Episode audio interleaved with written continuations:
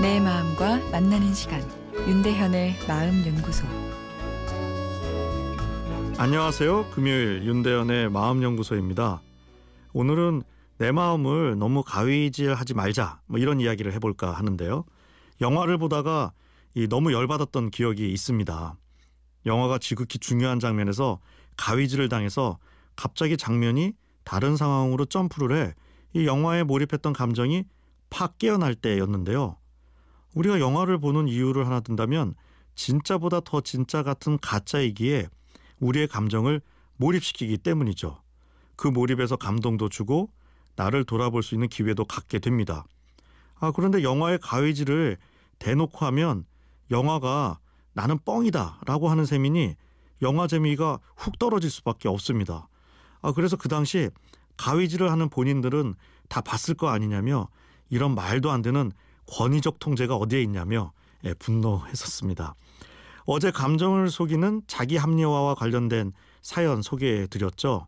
불쌍한 할머니가 도와달라고 할 때 내가 지금 도와주면 더 의존성이 생긴다고 합리화를 하고 지나쳤는데 출근 후 갑자기 그 할머니에 대한 불쌍한 감정이 치솟으면서 죄책감도 들고 그러다 보니 이런 세상도 싫고 이런 마음 때문에 고생하는 것도 힘들단 내용이었습니다.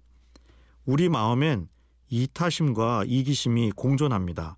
이 두 마음이 가위질이 필요 없는 건전한 감정 반응을 만들어낼 때도 있지만 내가 봐도 부끄럽고 남이 볼까 걱정되는 이 감정 반응을 만들어낼 수도 있죠.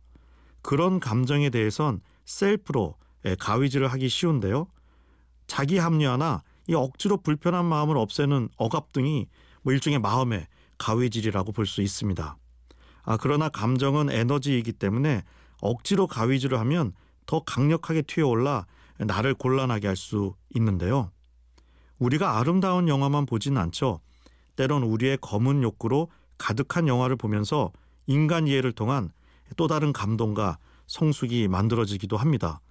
비평가들은 후자 형태의 영화를 더 예술적 가치가 있다고 어, 평가하기도 하죠. 우리 마음이 만들어내는 영화에 대해서도 검열 없이 보는 여유가 필요합니다. 개인의 생존만 생각하는 이기심이나 이기적 행동만으론 사회가 유지될 수 없기 때문에 고급진 쾌감을 주도록 진화한 이타적 감정 모두 자연스럽고 필요한 것들입니다. 윤대현의 마음연구소 지금까지 정신건강의학과 전문의 윤대현 교수였습니다.